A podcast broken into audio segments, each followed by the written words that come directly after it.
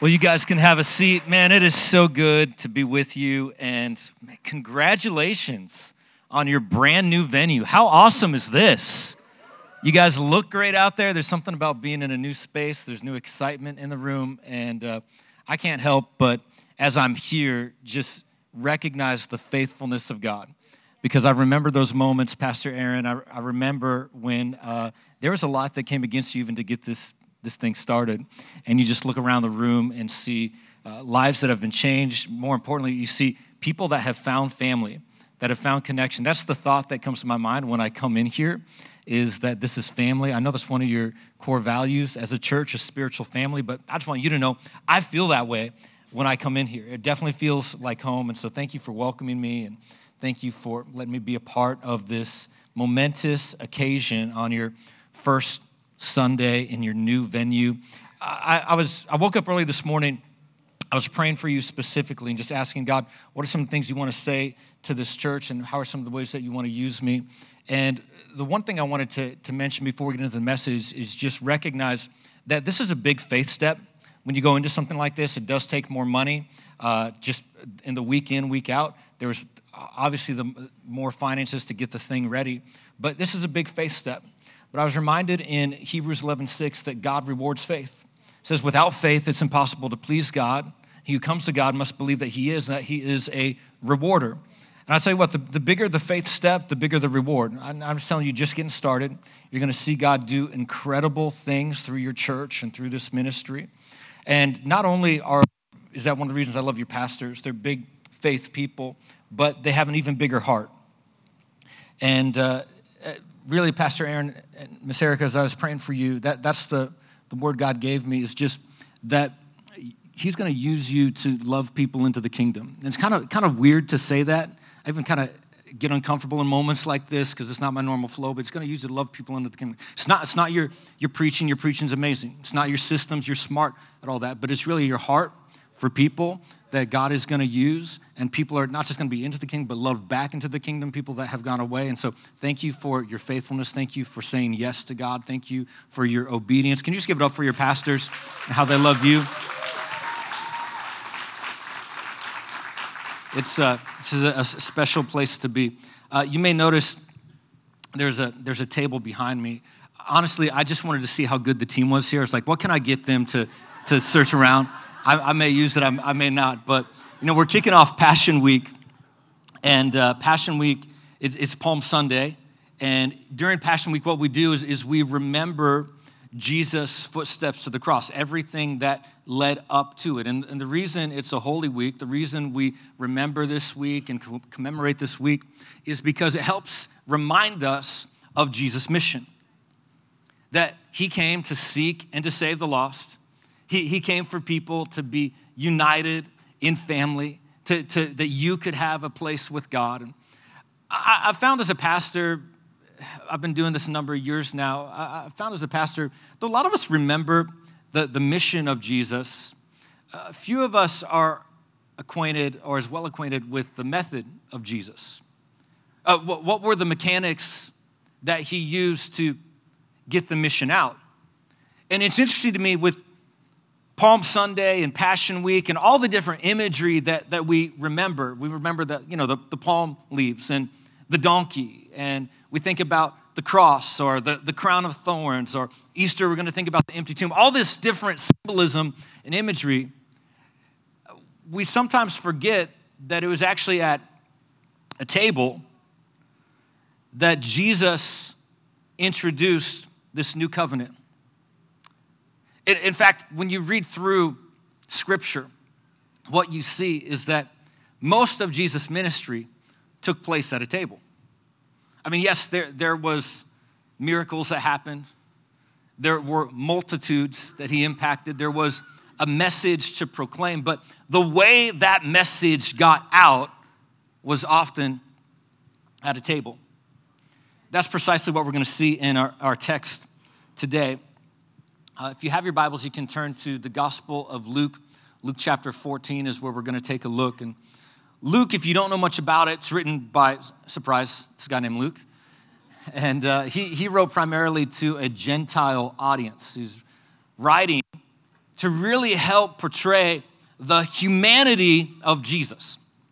And, you know, there's different gospel writers. They had different emphasis in their gospels. Like, you know, Mark and Matthew. Well, Matthew, when he writes about Jesus as the promised Messiah. Mark, when he writes, he talks about Jesus as the suffering servant. John, he writes about Jesus as the Son of God. But Luke, he writes about Jesus as the Son of Man.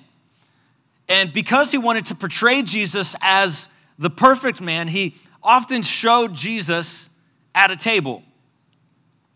In fact, when you read through Luke, it's fascinating. What you'll see is that Jesus was either going to a table, sitting at a table, or coming from a table all throughout it. And it's precisely why he got the nickname. People called him a glutton and a drunkard. So we never thought of Jesus that way. But I mean, just think about this for a minute. How much do you have to eat? How much time do you have to spend at a table where people are calling you a glutton? Well, this was Jesus. He spent time at tables. It's where much of his ministry took place. And in this story we're going to look at, it's a story, a parable about a table that Jesus tells while at a table. Jesus was way into these illustrated sermons. And what's particularly interesting to me in this story is that the table that Jesus is at, because we normally, if you've been around church at all, we kind of have this idea that Jesus hung out with tax collectors and prostitutes and sinners, and that's true, he did. But this particular table, Jesus was invited to a meal at the house of a prominent Pharisee. Some of us, that blows our mind because we always thought, like, we have this kind of cursory knowledge of Scripture. Like, the Pharisees are the bad people, and, like, Jesus always had conflict with the Pharisees. To be certain, he had conflict with Pharisees, but you might be interested to know, 3 separate times in Luke's gospel, he's sitting at a table at the house of a Pharisee. This is one of those instances. I just like that because, see, the gospel message is for everybody. The gospel is for everyone. It's not just for the down and out. It is for the up and out too. And wherever you're at, the gospel is for you. So Jesus, he didn't discriminate. He took this message to anybody who would listen, and he's sitting at a table. And when you read through the chapter, he gives 4 different lessons here.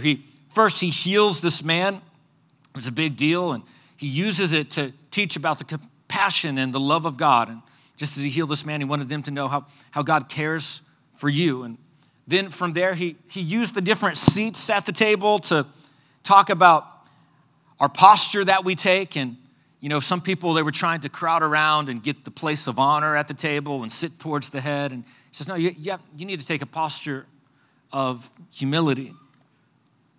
Then he went on to talk about how we serve one another. And he would say that, you know, when you serve, it's not just do you do the right things, but do you have the right heart? You got to have the right motives when you do things. And he was saying all this, and he said, if you do the right thing with the right motive, there's a reward for that in heaven. Well, one of these guys who was at the table, he kind of wanted to show off, wanted to impress Jesus with his spiritual knowledge. He says, yeah, Jesus, man, isn't it going to be awesome when we're in heaven and we're feasting at the table? Well, it was in response to that statement that Jesus tells this story that I want to read to you. It's found in Luke chapter 14. And I brought my Bible just for Pastor Aaron because I usually read off my iPad. But I wanted to look like a real preacher. I mean, this is your first week in this new venue. There might be guests here. You know, I don't want, this is a real church, so believe the Bible in this church. Luke chapter 14, starting in verse 16, Jesus replied, he says, a certain man was preparing a great banquet and invited many guests. At the time of the banquet, he sent his servant to tell those who'd been invited, come, for everything is now ready. But they all alike began to make excuses. The first said, I've just bought a field and I must go see it. Please excuse me. Another said, I've bought 5 yoke of oxen, and I'm on my way to try them out. Please excuse me. Still another said, I just got married, so I can't come. He didn't say, please excuse me. He's like, you get it, right? I'm married. I can't come. The servant came back, reported this to his master. Then the owner of the house became angry and ordered his servant, go out quickly into the streets and alleys of the town and bring in the poor, the crippled, the blind, and the lame. Sir, the servant said, what you ordered had been done, but there is still room. Then the master told his servant, go out to the roads and country lanes and compel them to come in so that my house will be full. I want to use this text to talk to you today about a full house, a full house. Now, normally when we think of a full house, we don't think of a table like this. We think of a different kind of table.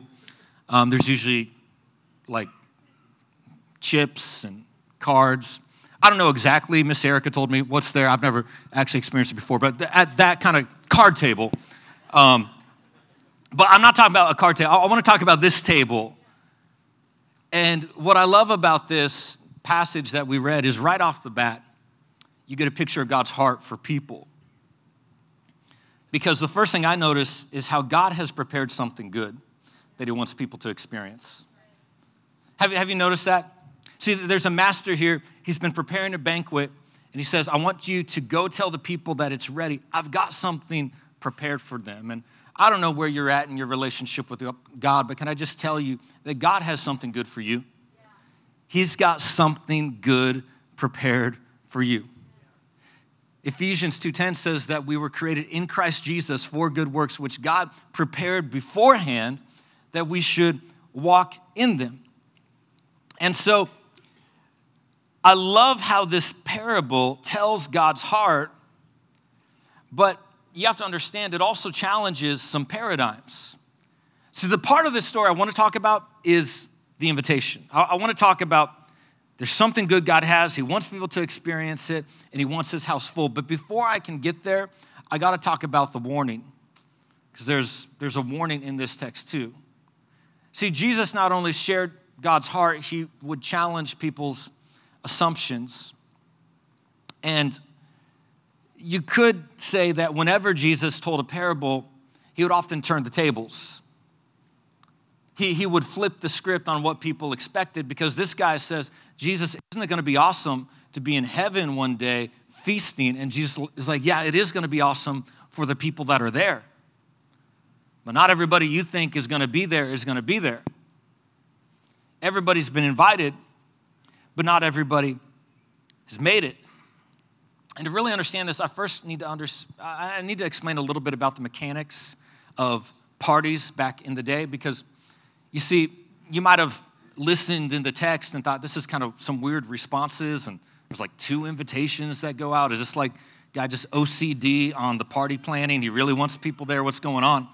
But let me break this down for you. In Jesus' time, it would have been customary to have 2 invitations to go out. In fact, it's not so uncommon even in our day. Like we send out 2 invitations for really special events like weddings, right? Not uncommon to send out to anybody getting married soon here? Anybody? A couple people? Let's give it up for the people getting married soon. That's awesome. So why do you send out 2 invitations? Well, 1, you want people to be there. And 2, you want to plan appropriately. I mean, to throw a party for a lot of people costs a lot of money. And the worst thing is to underplan. You got more people to show up than you prepared for. That's embarrassing. Second worst thing is to overplan, where you've spent a lot of money and it was more than enough, and now a lot's gone to waste because you got a honeymoon that you want to go on eventually. So that's why we're going to take up an offering for the newlyweds here. I'm just kidding. I love this church already. No, so same thing back in that day with the parties. It took a long time to prepare a banquet, and you would want to plan approach. So say they would send a messenger, didn't have the post office, to each house and say, hey, the master, this guy, your friend, he wants to invite you to his house for a party. Can you make it? They would say, yes, I'll be there. Great. We'll tell you when it's ready, because they didn't have watches then, and it took a long time. So I'm setting that up so you understand that each one of these people in this parable has known well in advance about this party. This is not a surprise to them. But by the time it finally comes to show up Well, they all gave an excuse. Fortunately, that's like a lot of people that I meet. I've been leading a church for almost 12 years now, and I meet people like the guys in this story where they like the idea of following Jesus. I think they genuinely love the things that God can do for them. Unfortunately, they let other things get in the way. And if you look at this parable, like, none of these are bad guys and none of these are bad things. It's not like they chose something sinful over being summoned. They just did what is the easiest thing in the world to do, and that's give an excuse. Let's look at it real quick. It says, the first said, I bought a field, I must go see it. Please excuse me. Another said, I bought 5 yoke of oxen. I'm on my way to try them out. Please excuse me. Another said, I just got married. I can't come. All good things, but good things become bad things when they get in the way of the best things. So I used to read this and I would think, well, these are probably valid excuses because I was dumb. But now that I'm a little bit wiser, I realize that anybody who would have heard these in Jesus' day, these would have sounded so lame to them. And you can see this too if you just think about it a little deeper. Like, think about this first one. He said, guys, I've bought some land.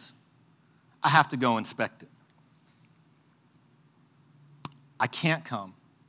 Please excuse me. I just bought this land. I make sure it's good. Because that's always when you do your due diligence, is after you buy something. Has anybody ever bought a house before? You don't just walk in and say, yeah, this looks good. No, there's a process of making sure that you know what you are getting before you buy it. When we bought our building, Pastor Aaron mentioned, we had a year of due diligence just to make sure that everything is as we thought it would be. If somebody would have heard this, would have thought, this guy's a fool. Another gave an excuse, I've got 5 yoke of oxen. And this time, oxen was a picture of work. You use them for work. So this guy's saying, man, I've got 5. I am really busy. I've got a lot of stuff going on. You can even hear it is in his excuse. He says, I'm on my way to go check them out. Now, again, the same thing applies. I mean, it's not going to make a difference whether you check them out now or later. You bought them already. But more than that, this is a banquet. This is a dinner. This is a party. It's in the evening. This is a civilization and time period where there are no street lights, no flashlights, and you're gonna inspect, you're gonna try them out in the field.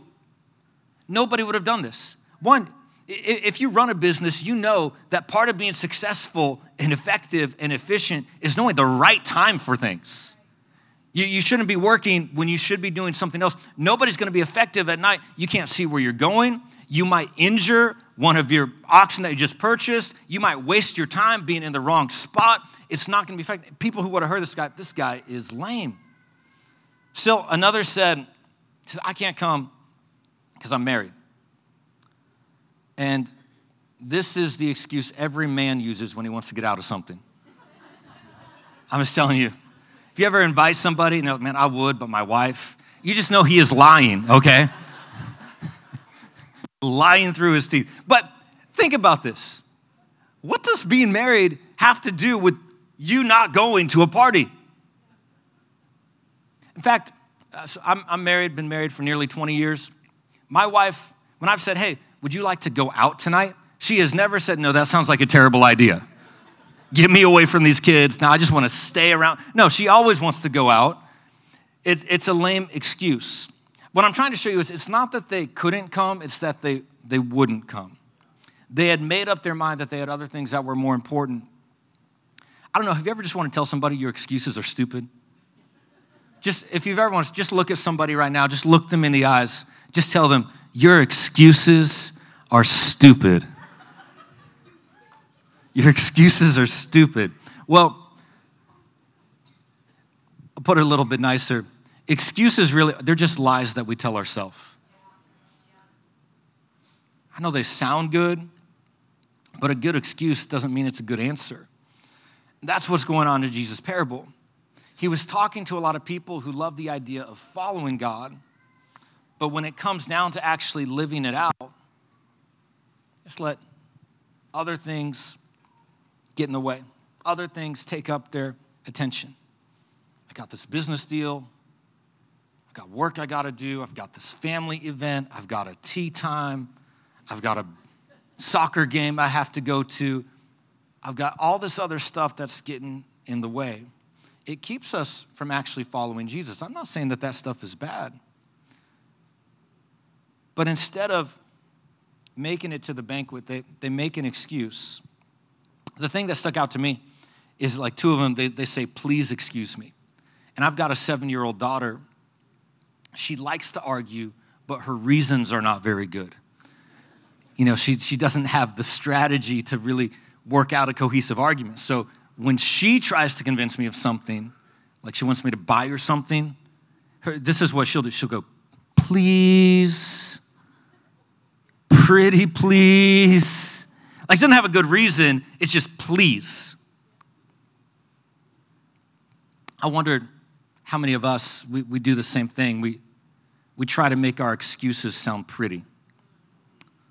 We pretty up our reasons instead of owning up our response. So it's not that God is against any of these things that these people listed.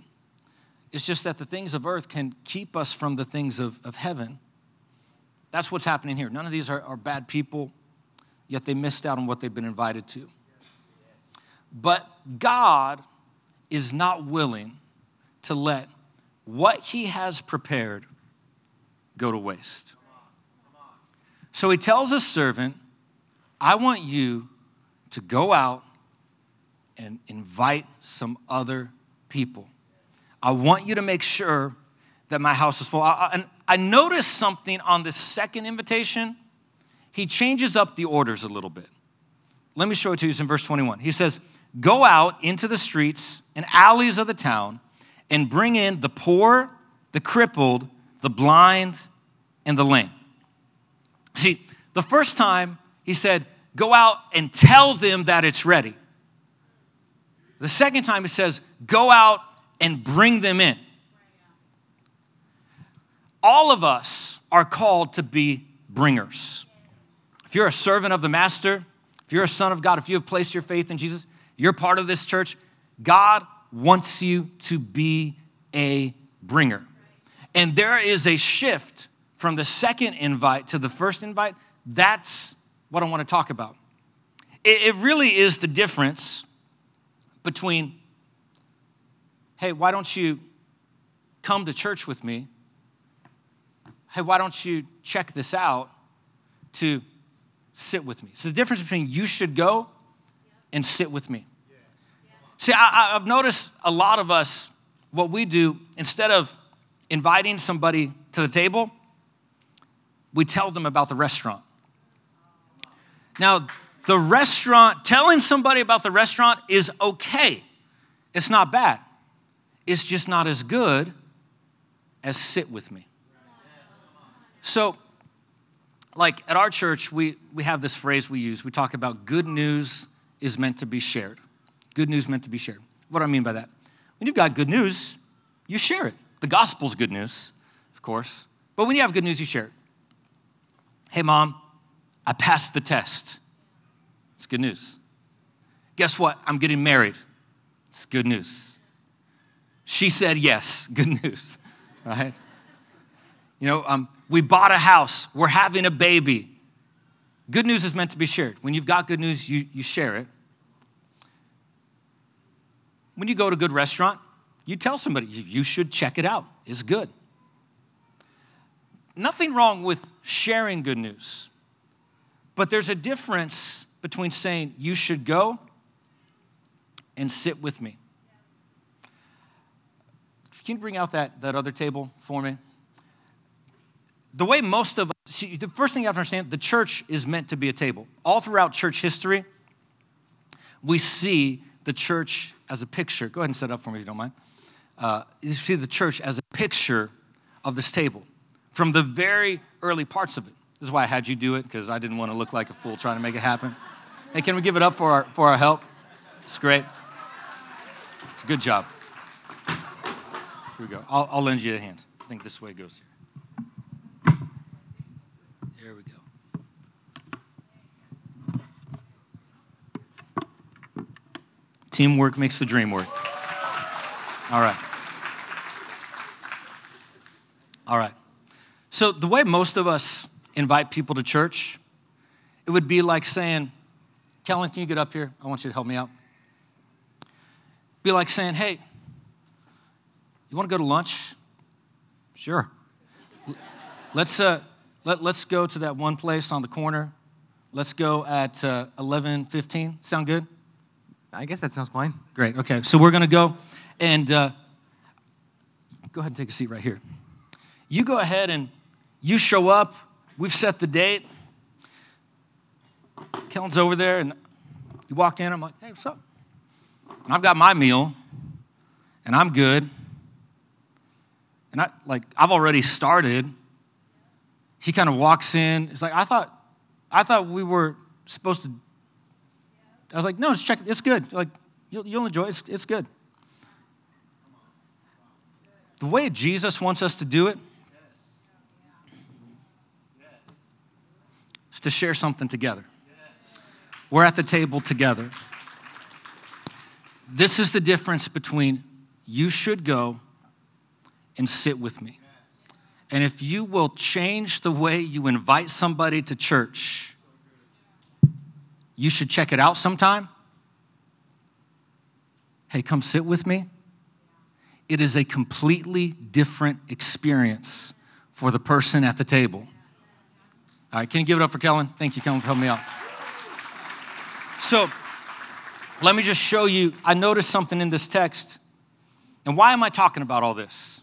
I don't think I can put this on the screen. You might not know this, but next week, we're going to throw a big party. Easter is a big party where we celebrate the resurrection of our Lord and Savior over death, hell, sin, and the grave, how he reigns victorious. It's a big party. The team here, the family here has been preparing. They've been working hard. They've been getting everything ready. And guess what? There has already been an invite that goes out. I think I heard like 100,000 people have been invited. Do you have something you can put up? Not that one. That's ours. We want yours. We want... Isn't that a great one? That's what we sent out.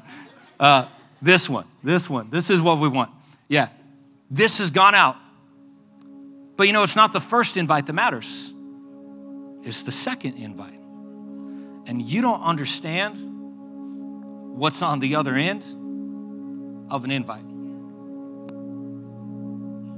Destinies changed. Families changed. Family trees, healed marriages. We do baptisms at our church every month, and we always interview the people as they're being baptized. Time and time again, we say, hey, how did you hear about our church? Someone invited me. Last time we did it, we had a whole family. They kept saying the same person. This person, that one person was responsible for an entire family getting baptized.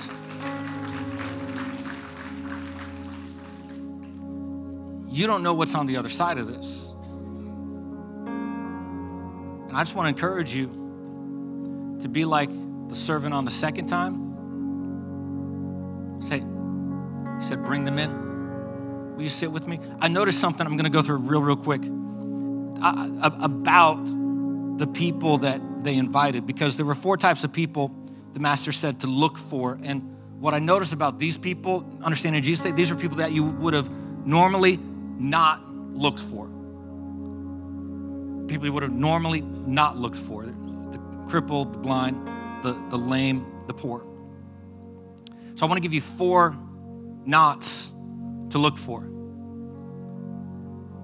First one, somebody says, I'm not from here. That's your cue. Hey, will you come sit with me? I know it's so important to have community. I know what it's like to be, I've been in places where I didn't know a lot. Will you come sit with me? Somebody says, man, things are not going well right now. Hey, how you doing? Man, not well. My mom is sick. I got tests coming up. Things aren't going so well at work. Things are not well. Man, I know what that's like. Will you sit with me? Someone says, I'm not ready.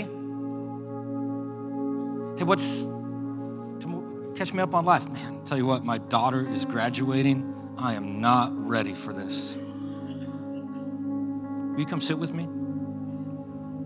Here's the best one.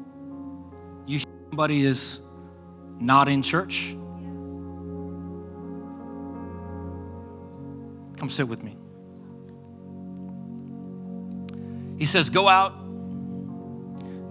into the city streets and alleyways. But the servant said, hey, there's still room. So the master said, go out to the roads and country lanes. He says, start close. Start with those people close to you. But maybe there's even some people in your life where there's been some distance. You can start close, but don't stop there. My favorite part of this is maybe some of you are listening and you're thinking, you know, I'm the ones that are pretty far from the table. The country lanes, the roads.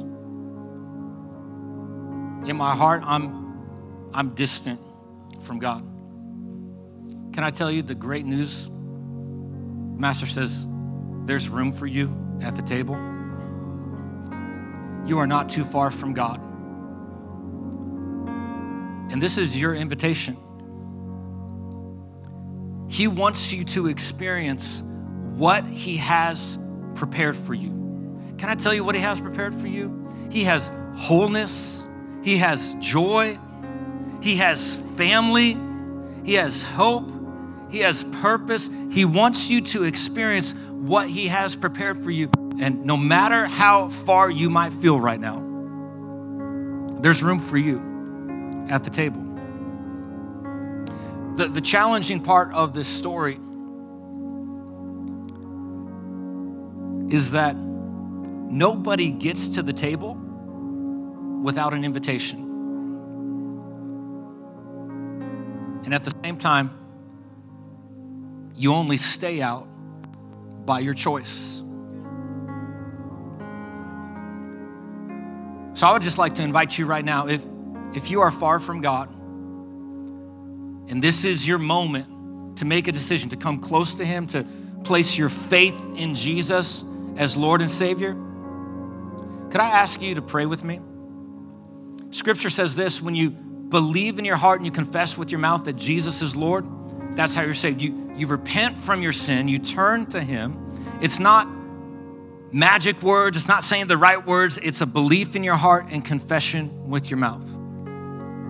And because this is family here, I think there's something powerful about saying it together.